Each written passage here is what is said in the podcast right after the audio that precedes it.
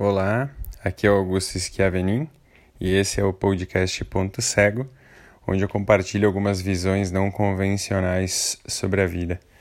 E hoje a gente vai falar sobre os centros de energia e a nossa relação com os outros a partir desses centros de energia. E para começar a nossa conversa de hoje, é, a gente precisa conceituar e pontuar algumas coisas bem interessantes. A primeira delas é que uma vez que a gente está vivendo essa vida humana, a gente está dentro de um contexto em que todas as coisas que a gente experimenta, tudo aquilo que a gente experimenta é, é aplicado dentro de um, de, um, de um aspecto dualista. Esse aspecto dualista, ele é sempre uma moeda com duas, dois lados, né? Então, se a gente vai falar sobre é, uma pessoa que é bela, a gente está contrapondo uma possibilidade da feiura. Se a gente vai falar da, de uma coisa que é clara, a gente está falando do oposto do escuro.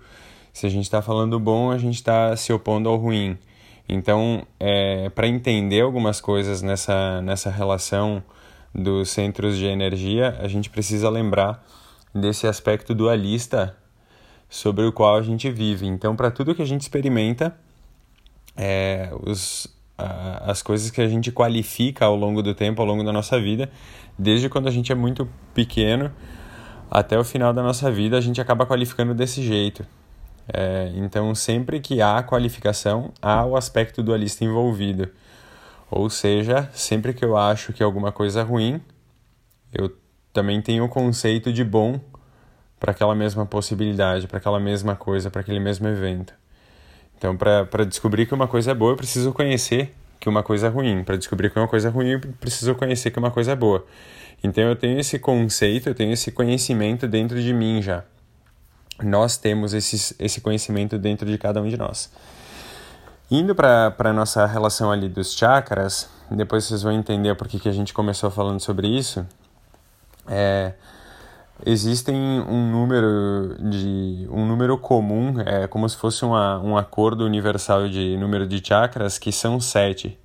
A palavra chakra, ela é pronunciada chakra mesmo, não é chakra, porque é uma palavra que vem do sânscrito, que é uma linguagem bem antiga, ela não, não é uma linguagem que é usada para comunicação hoje, mas ela é encontrada em vários textos sagrados da, da Índia antiga, e o yoga todo ele foi fundamentado nessa linguagem. Então, os textos que a gente encontra, os mantras que a gente encontra, todos eles são nessa linguagem sânscrito. Então, a palavra chakra significa roda. Então, é como se fosse um. Cada um dos chakras, cada um desses centros de energia, é como se fosse uma roda de energia. Cada um deles está ligado a um conjunto de glândulas.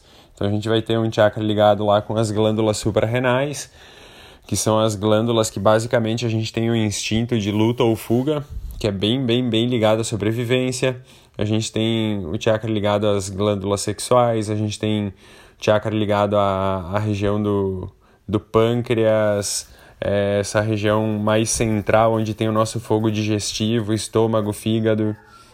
A gente tem um chakra ligado com o timo, que é essa glândula na região do peito que auxilia muito o funcionamento do sistema imunológico um chakra ligado com a região aí da garganta, então a glândula tireoide e as paratireoides, uma que de um modo geral controla e regula todas as reações químicas do corpo e as outras, as paratireoides, controlam e regulam é, a quantidade de cálcio na nossa corrente sanguínea e se esse cálcio vai embora, se deve ir para os ossos, coisas desse tipo.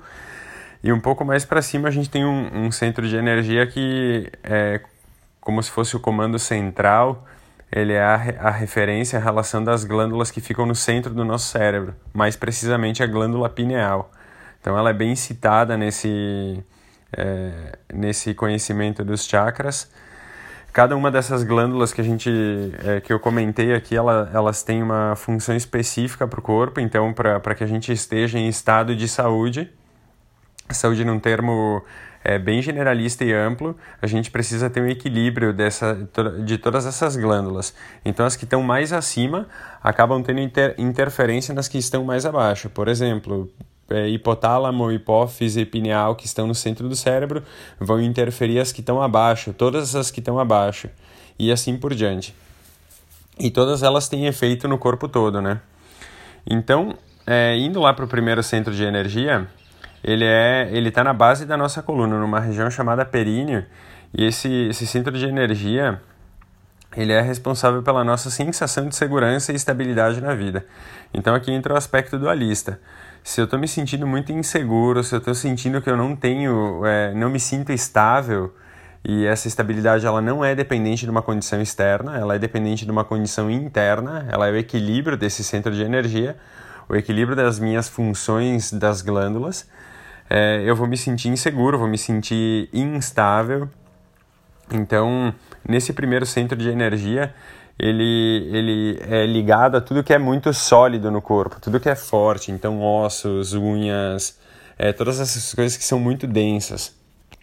E como ele é o primeiro centro de energia, ele é um centro de energia bastante ligado à sobrevivência. Então eu comentei antes da questão da luta ou fuga, né? Para tudo que, que a gente experimenta na vida em termos de, de evento estressor, a gente vai ter uma, uma resposta bem conhecida que a gente experimenta várias vezes ao longo do dia e talvez só não conheça o conceito dela. Que então a gente experimenta uma situação de estresse e naturalmente a gente vai, vai ter a tendência de lutar contra essa situação, de fugir dessa situação, ou talvez uma segunda hipótese, ou uma terceira hipótese, no caso, é fingir que morreu. Então a gente conhece no, no mundo animal animais que, que reagem muito claramente assim. É, e esse fingir que morreu é bem característico, porque o, o bichinho ele deita assim, ele finge que, que de fato morreu para enganar o predador dele, para enganar o, o o animal que está querendo é, acabar com a vida dele. E isso é um, é um, um estímulo que, que ele, ele surge automaticamente. O, o animalzinho ele não pensa, agora eu vou me fingir de morto. É uma resposta tão, tão, tão profunda que ele não precisa raciocinar sobre isso. Assim como a luta ou fuga também. Pouquíssimos segundos, pouquíssimos milésimos de segundos de segundo a resposta ela já surge sem, no, sem o nosso raciocínio. O raciocínio sobre o evento ele vem só depois. E a gente vai lá para o segundo, segundo chakra, o segundo centro de energia, que ele está um pouco acima do primeiro. Então, é, os centros de energia eles estão localizados a partir da coluna. A coluna, como é o, o centro do, do nosso sistema nervoso, é, tudo surge a partir dela, né? Então, se a gente for pegar a base da coluna, onde está o primeiro chakra, uns quatro dedos mais ou menos acima, a gente vai ter a localização do segundo chakra, que ele é responsável pela fluidez na vida. Então, de novo, o aspecto dualista entrando aqui. Aquilo que eu não tenho é, fluidez, ou seja, aquela sensação de, de controle excessivo, exacerbado sobre as coisas, ou aquela necessidade de controle sobre as coisas, ela pode representar um, um desequilíbrio, uma disfunção no segundo centro de energia. E nesse, nesse contexto do, do, do dos chakras, é, a gente vai ter sempre uma relação assim, ah, eu tô com o segundo chakra desequilibrado, podem surgir várias questões físicas a respeito disso. É, rigidez na região dos quadris, é, problemas no trato geniturinário, problema de funcionamento desses órgãos, dessa região. Mas a gente não pode considerar tudo exatamente ao pé da letra. Ah, se eu tô, se eu tô numa situação com um problema assim, assim, assado, é, vai ser um, uma, uma disfunção naquele chakra. Às vezes é uma combinação de fatores que precisa de uma avaliação bem é, específica e pontual de cada pessoa. Então a gente não pode generalizar as coisas e querer classificar elas de forma tão pontual.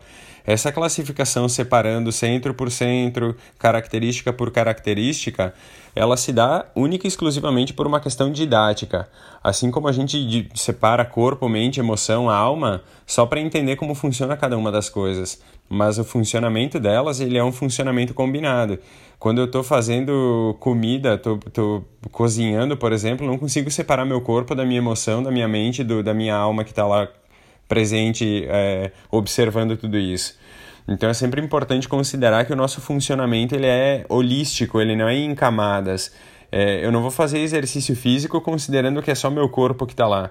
Eu não vou fazer uma oração considerando que é só meu espírito e minha alma que estão lá fazendo aquela oração. Então isso é importante sempre, sempre, sempre lembrar. Indo para o terceiro centro de energia, que fica na região do umbigo, é, ele é um centro sensacional. É, pela característica dele, que ele é o centro da força de vontade. Então, aí a gente observa de novo aquele aspecto dualista que diz assim: se o indivíduo está sem força de vontade, é essa região que tem o elemento fogo, esse fogo está muito baixinho, está na brasa, né? E estimular essa região do corpo muitas vezes pode ser o que movimenta a pessoa, motiva a pessoa a sair desse estado letárgico. Então, estimular essa região abdominal, às vezes até com alimentos, alimentos um pouquinho mais picantes, ajuda a aumentar esse, esse fogo, essa, esse elemento fogo no corpo, aumenta a atividade interna, aumenta a vontade da pessoa. De novo, sem generalizações. Às vezes a gente tem é, muita vontade, mas não tem direcionamento. E a pessoa igual ela vai ficar letárgica, porque uma pessoa com muita vontade, sem direcionamento, ela fica que nem um peão, girando, girando, girando, girando, girando, girando, girando e não sai do lugar. Se sai do lugar, faz movimentos muito curtos, muito pequenos e imprecisos. Então, sempre tem uma uma parcela ali daquilo que acontece na nossa vida, daquilo que a gente produz na nossa vida, mas tem uma questão cognitiva que a gente precisa raciocinar, precisa entender os nossos desejos, precisa entender os nossos valores para ficar mais fácil colocar essa força de vontade, imprimir essa força em algum lugar. E aí sim eu vou ter uma assertividade maior naquilo que eu faço. Indo para o quarto centro de energia, que fica na região do peito, é, segundo os textos que falam sobre os chakras e os, os sábios que, que comentavam e escreveram sobre isso, é nesse quarto centro de energia que a gente começa a nossa vida humana. Então, até então, a gente tinha muitos aspectos animais ali. É, a parte da segurança ela é uma, uma questão bem primitiva, porque ela está muito ligada à sobrevivência. É, a parte da, da, que, que rege a questão da fluidez também ela está ligada muito à, à preservação da espécie, né? Então a procriação está muito ligada a isso. É, o terceiro centro, centro de energia é onde a gente tem estados emocionais um pouco densos, por exemplo, a irritabilidade, que é um estado emocional que surge nessa região do elemento fogo, então são, são comportamentos que qualquer animal tem. Então, tiver um cachorro em casa pisar no rabo dele, com certeza ele ou ele vai gritar para querer sair de perto, ou ele vai te dar uma mordida. E então essa relação de luta ou fuga é a resposta animal muito, muito, muito precisa, porque a hora que pisou o rabo ele se irritou, ele ficou brabo com, com, com a situação e ele vai te morder. E aí quando a gente chega no quarto centro de energia, que a gente começa a experimentar essa amorosidade, né? Essa amorosidade compassiva, em que não só a gente consegue, tem a capacidade empática, então, de se colocar no lugar do outro, mas também tem a capacidade de olhar pelo outro e oferecer uma mão de ajuda. Uma vez que, que o indivíduo ele tem a empatia bem desenvolvida, não quer dizer que ele esteja ajudando a outra pessoa, porque o, o, o fato é empatia ele muitas vezes coloca as duas pessoas no mesmo lugar ruim. Então eu vejo que uma pessoa está sofrendo muito, uma, uma pessoa que eu gosto está sofrendo muito, e eu sou empático com ela, eu vou me colocar no lugar dela e eu vou sofrer também. Mas não necessariamente eu ajudei a pessoa a sair daquela situação. Então eu ofereço auxílio compassivo. E isso é muito humano, isso, isso conecta as pessoas. Eu não estou dizendo para a pessoa faça isso, faça aquilo, faça aquele outro. Eu estou estendendo a minha mão para ela e falando assim: se tu precisa de ajuda, eu estou aqui. Isso é muito compassivo, porque tu tá dando mais do que uma orientação. Tu tá dando de ti, tá dando teu tempo nisso. Isso é extremamente profundo. Então, nesse quarto quarto chakra, eh, no aspecto dualista, a gente vai encontrar uma das uma característica que dá para citar que é muito, muito, muito pontual, que é o egoísmo. Então, o egoísmo, que ele não é só simplesmente a atitude do, do indivíduo olhar para ele mesmo o tempo inteiro, mas ele é também ah, algumas vezes disfarçado de altruísmo, o indivíduo querer que os outros sejam iguais a ele. Então eu vejo que a pessoa está sofrendo, está numa situação difícil, é, eu vou de forma altruísta estender minha mão para a pessoa dizendo assim, estou fazendo um bem para a pessoa, o que já começa a ser muito estranho e é uma ilusão essa, essa parte aí, né? Que a pessoa se considera ajudando o outro. Nossa, fazer uma estátua para essa pessoa. E ela, essa pessoa chega lá e diz assim: tu precisa fazer isso, tu precisa fazer aquilo, tu precisa fazer aquele outro. E isso é, é muitas vezes muito egoísta. Porque todas essas medidas que eu cito como funcionais para a vida do outro, talvez tenham sido só para mim.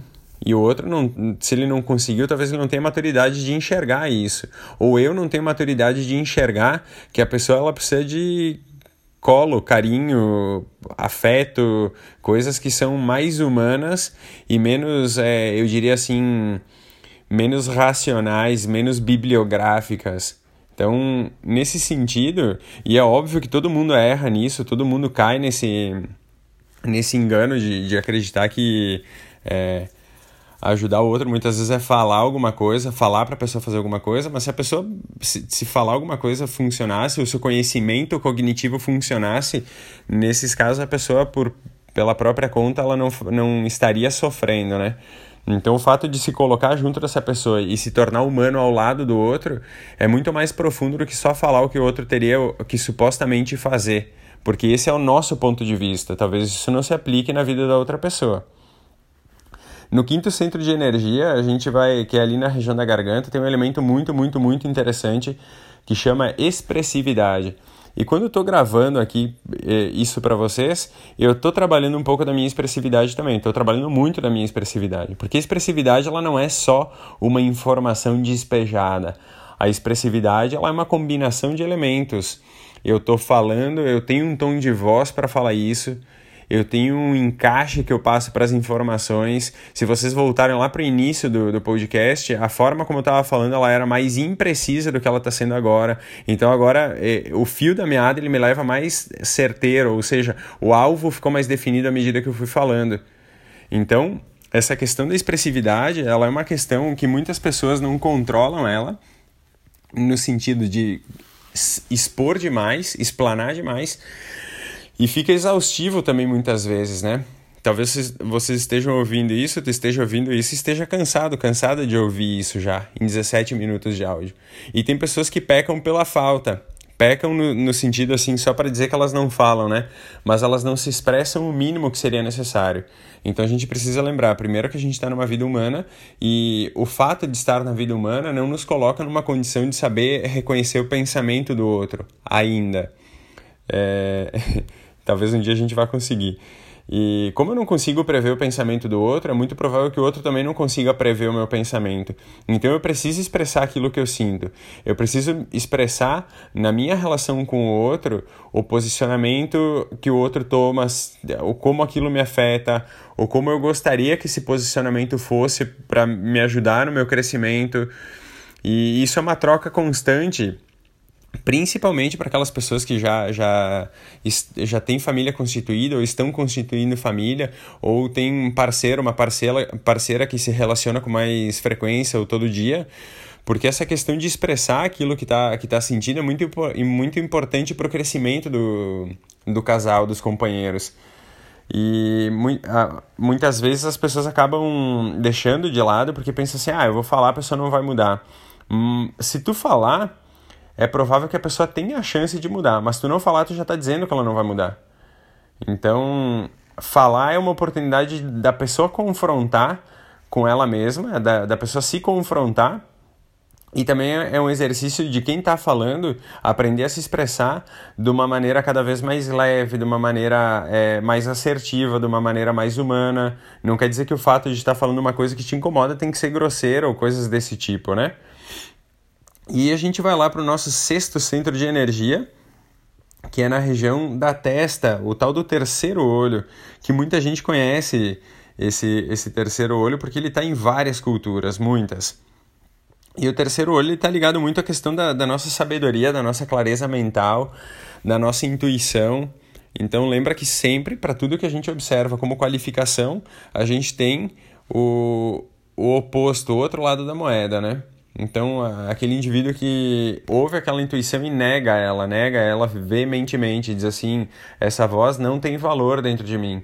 E aí a pessoa vai fazer um negócio, veio uma intuição dizendo: bah, faz de outro jeito, faz de tal forma. E ela vai lá e faz do jeito que ela acha que tem que fazer, sem dar vazão para essa voz.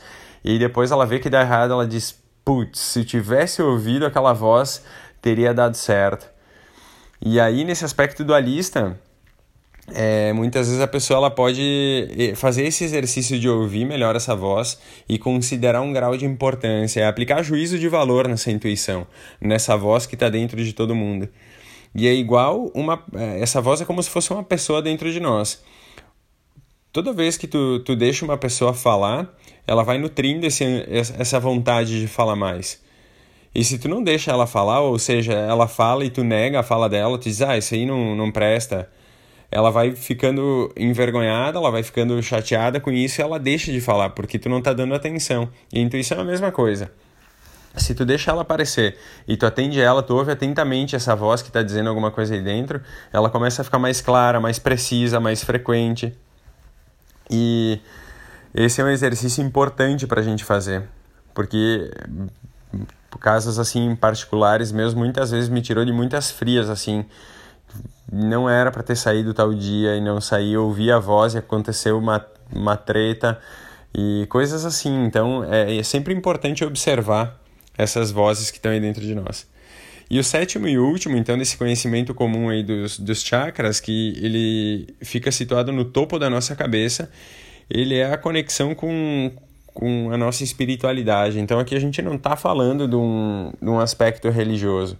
A gente está falando de algo que transcende a doutrina dogmática de uma religião. Porque todo indivíduo tem esses, essas representações né, desses centros de energia. Independente daquilo que a pessoa acredita, ela tem a, a possibilidade, a capacidade de se conectar com algo superior a ela. O que, que, é algo superior a ela? Tem algumas pessoas que vão chamar de Deus, tem outras que vão chamar de Alá, tem outras que vão chamar é, de natureza, tem outras que vão chamar de cosmos. E, bem honestamente, pouco importa como as pessoas chamam isso. Mas o exercício da, da conexão com essa força que é maior que o indivíduo sozinho, que a pessoa sozinha, ele é um exercício muito importante. Porque não só a gente tem a possibilidade de afetar o mundo pelas nossas escolhas, como o mundo também nos afeta por todas as escolhas que estão feitas estão sendo feitas ao mesmo tempo. Então é, bem interessante observar a nossa capacidade de conexão com uma força maior. E não importa qual que é o nome que se dê para essa força maior, cada um dentro de si sabe o que é essa conexão que eu estou falando. E se ficar com dúvida, pode me chamar, perguntar para a gente falar mais sobre isso. E então eu fiz uma explanação básica sobre os sete principais centros de energia e eu falo que são principais porque a gente tem é, outros centros de energia que são subcentros de energia.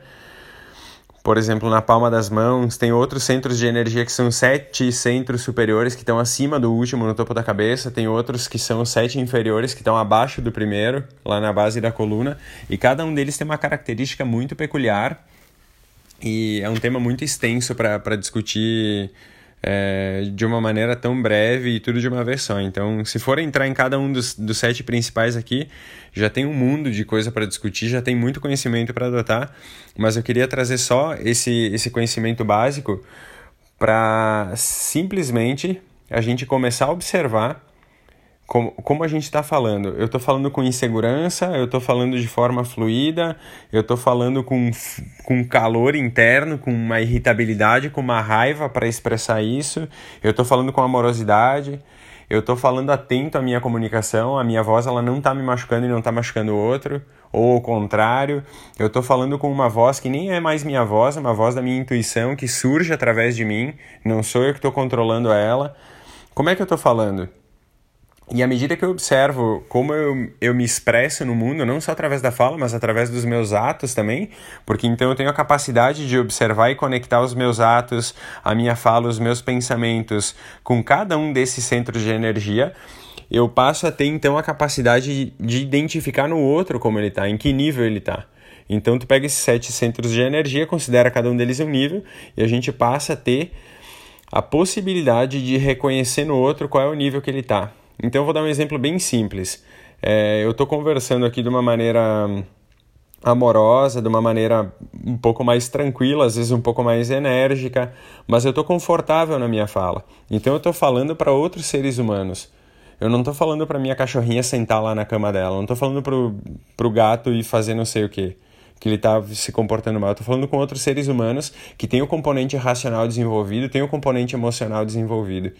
Então, quando eu estou falando com uma outra pessoa e eu sei de onde é que eu estou falando, é muito provável que eu consiga reconhecer no outro aonde o outro está atuando também. Então é muito difícil que eu falando lá no terceiro, quarto centro de energia, no quinto centro de energia, consiga me comunicar com uma pessoa que está vibrando lá no primeiro, que a preocupação dela é sobrevivência ainda. Eu não tenho a capacidade de chegar naquela pessoa no nível que ela está, mas eu tenho a capacidade de mudar o meu discurso voluntariamente, porque eu sei onde é que eu tô, de mudar o meu discurso voluntariamente para chegar no nível que a pessoa está e oferecer para ela aquilo que ela precisa naquele momento. E não necessariamente eu vou estar tá falando de outro tema, mas eu, eu vou estar tá falando do mesmo tema na linguagem que é acessível para aquela pessoa. Então, aprender a observar isso, em que nível eu tô, eu tô me expressando, e observar no outro em que nível a pessoa está se expressando, ele é um exercício muito amplo, não é um exercício simples de ser feito, mas com certeza ele melhora muito a forma como a gente se comunica. Quantas vezes a gente entra numa discussão e aí no meio dessa discussão tu percebe, putz, por que, que eu estou discutindo mesmo? Não é a razão da discussão, mas por que, que o tom ficou tão enérgico, o tom ficou tão, o tom ficou tão irritado. Então é bem, bem, bem legal observar isso e fazer esse exercício. E eu espero ansiosamente é, receber feedbacks de você sobre isso, porque ele é um tema muito amplo e ele é muito discutível. Então tem muito conteúdo que a gente pode conversar. E havendo feedbacks aí de interesse sobre aprofundar esse conteúdo, eu posso gravar outras coisas a respeito disso. Tenham um ótimo resto de dia e até a próxima. Um abraço.